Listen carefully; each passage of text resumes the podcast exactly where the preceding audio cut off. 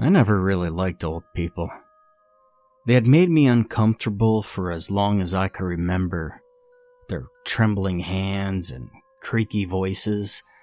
I knew it was more than a little bit ridiculous to get so creeped out by them, but man, I couldn't help it. I guess it all started with my great grandma. That old bird looked every bit as ugly as an overripe apple doll, and smelled worse than she looked. She was mean, too. Like life had handed her lemons, and she decided the best use for them was giving everybody else paper cuts. She died when I was six, and I remember asking my parents at the funeral why Gran Gran was finally smiling. That's enough of the psychological ramblings, though. I'll save the rest for my therapist appointment at 4. Let me tell you something the therapists they give you in a place like this are plucked straight from the bargain bin. Anyway, you were asking about the old nursing home, right? Someone always does. I'm fine with that, though. It helps me keep it all straight in my head. Memory's a funny thing.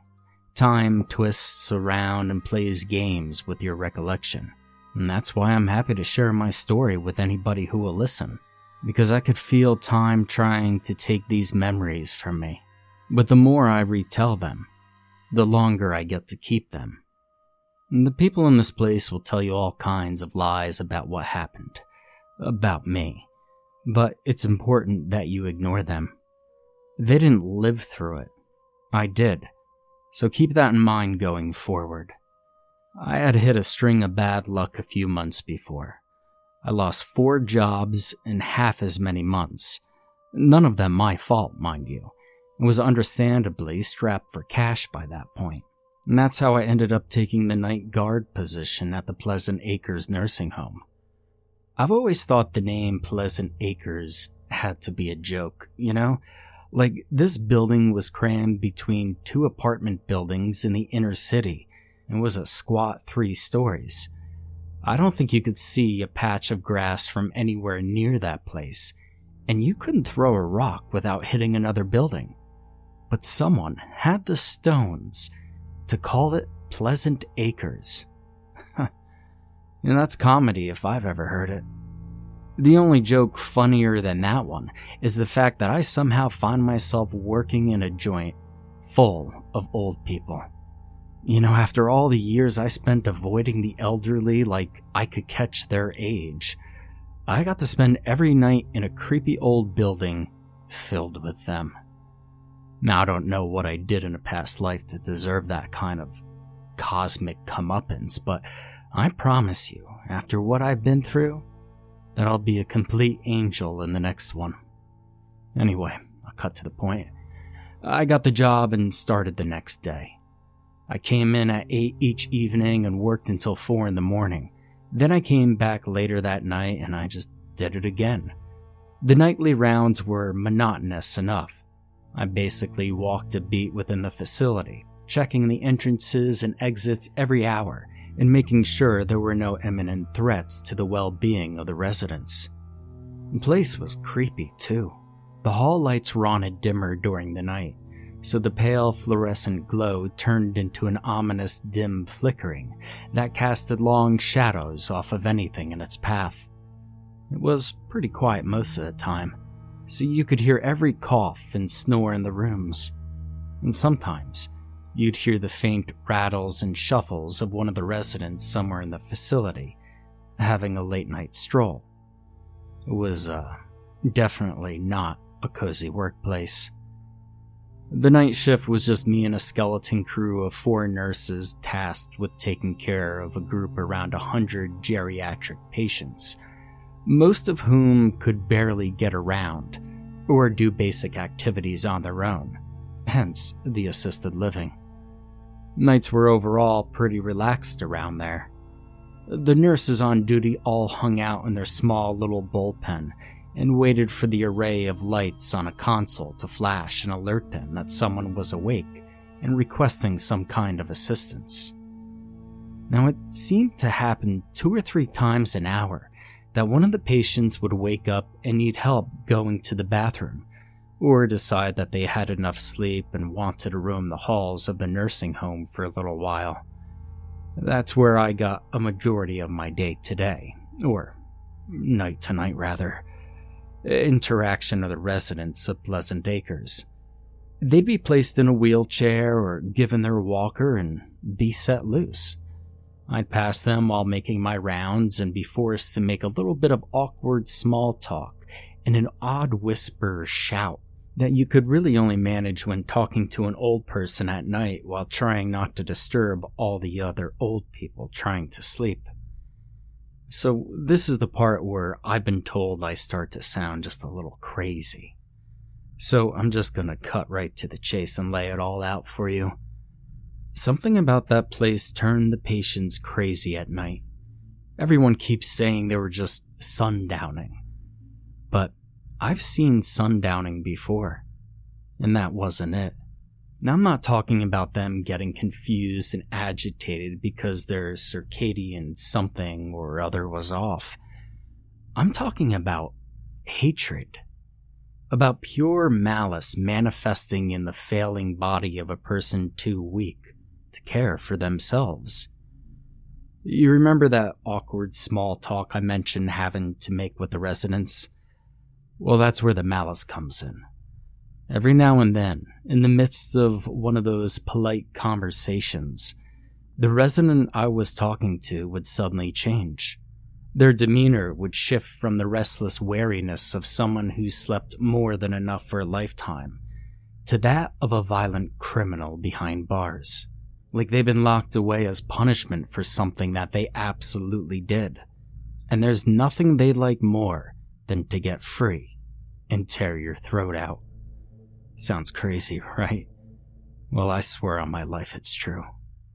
I remember a man named Wilson who was out one night shuffling through the hall on the third floor when I stopped to talk to him. There was the standard opening with me cracking a joke about burning the midnight oil, and him chuckling and telling me that he's pretty sure sleep is stepping out on him for someone way younger. We talked for a few minutes before Wilson grabbed my wrist, looked me dead in the eyes, and told me about all the ways he'd like to kill me. I managed to break free of his surprisingly tight grip before hurrying around the corner and radioing the nurse's station to let them know that he should probably be sent back to bed. I checked my wrist in the bathroom later the next morning and I saw the distinct handprint bruises he had left on my skin. And that was just the beginning.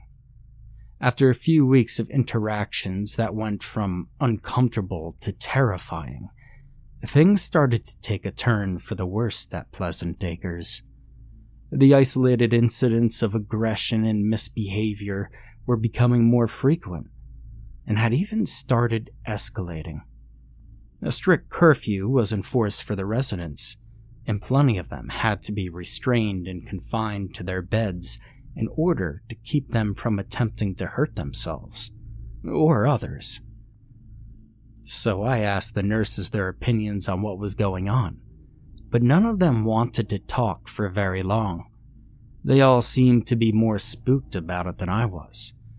Only one of them, Marta, ever really gave me the time of day before the incident started. But even she seemed preoccupied every time I tried to talk about how creepy the residents were being. Whatever was going on must have stumped them, too. Now, I decided I'd come in while I was off the clock to see what it was like during the day. Maybe I'd get some answers then. I went in half expecting to find out that things were just as bad during the day. But instead, I learned that things were disturbingly normal. None of your typical problem residents had a hair out of place on their heads, and not a single member of the day shift had anything weird to report. And that was when I spotted him the old man that had bruised my wrist. Wilson was sitting on the couch watching television with a few other residents. I walked over and sat down next to him and started up a conversation. What I expected was an awkward salutation followed by an apology. But all I got was a blank look and an introduction. He had no recollection of who I was at all. Can you believe that? After looking me in the eye and threatening my life, that old geezer couldn't even be bothered to remember me. Wondering if Wilson was an isolated case or not, I checked in with a few other residents. Some of them actually did remember meeting me during the night shift, but none of them seemed to have a memory of their own behaviors, or even of being restrained. I left that day with more questions than answers, but one thing was strikingly clear. Whatever was going on at Pleasant Acres was only happening after dark. Going into work that night felt a lot to me like entering an insane asylum. One I, of course, now know is a lot more relaxed than movie fueled stereotypes had led me to believe. Given what I know now, then I think it's more fair to say that it was like going to an insane asylum in a horror movie. Now that I had confirmation that the increasing agitation of the residents was limited to the middle of the night, all I had to do was find out why. The energy in the nursing home was tense from the moment I entered. The nursing staff had few words to share with me, and the residents themselves were already agitated.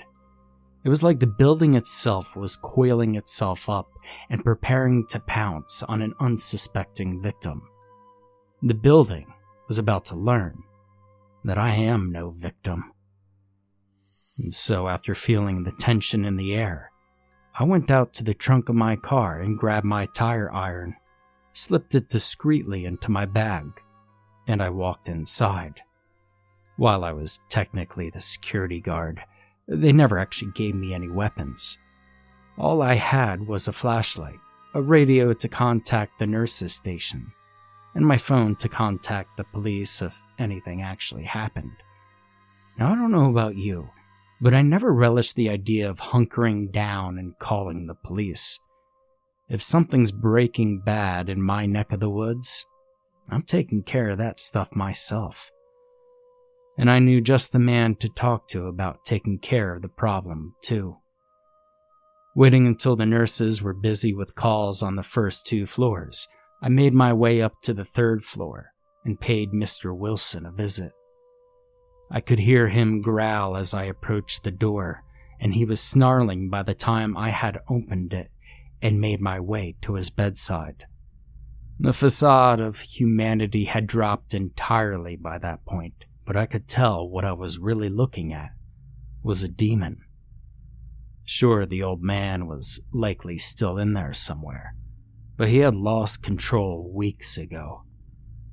I pulled the tire iron out of my bag and waved it in front of the thing that was wearing Wilson's face. And I said, Listen up, you sick freak. I'm going to untie you and let you loose. But only if you take me to the source of all of this. And if you make one wrong move, I'll send you straight back to hell myself. He growled out in agreement, and I untied him before stepping out of the way and brandishing the tire iron. The thing wearing Wilson's face glared at me through his eyes before getting out of bed and moving without aid.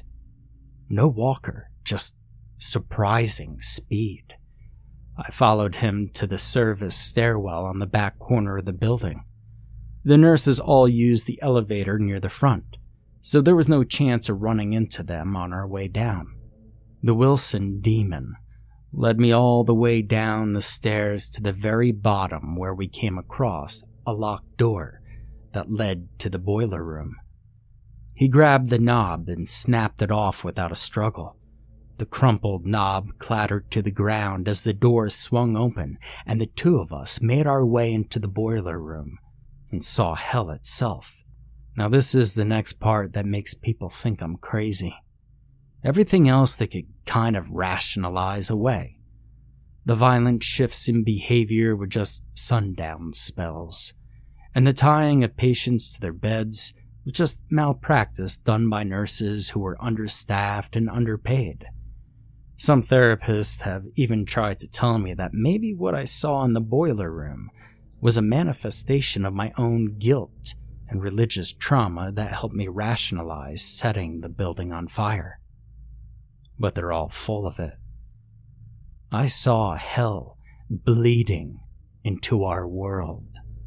It was like looking at a double exposed picture, where the two images both occupy the same space at the same time. I could see the boiler room clear as day, but I could also see the lake of fire. The Wilson demon attacked me while my guard was down and tried to throw me over the rail and into the lake, and that's when I had to make good on my promise. One swing of the tire iron to the head was all it took to send the thing back to where it came from.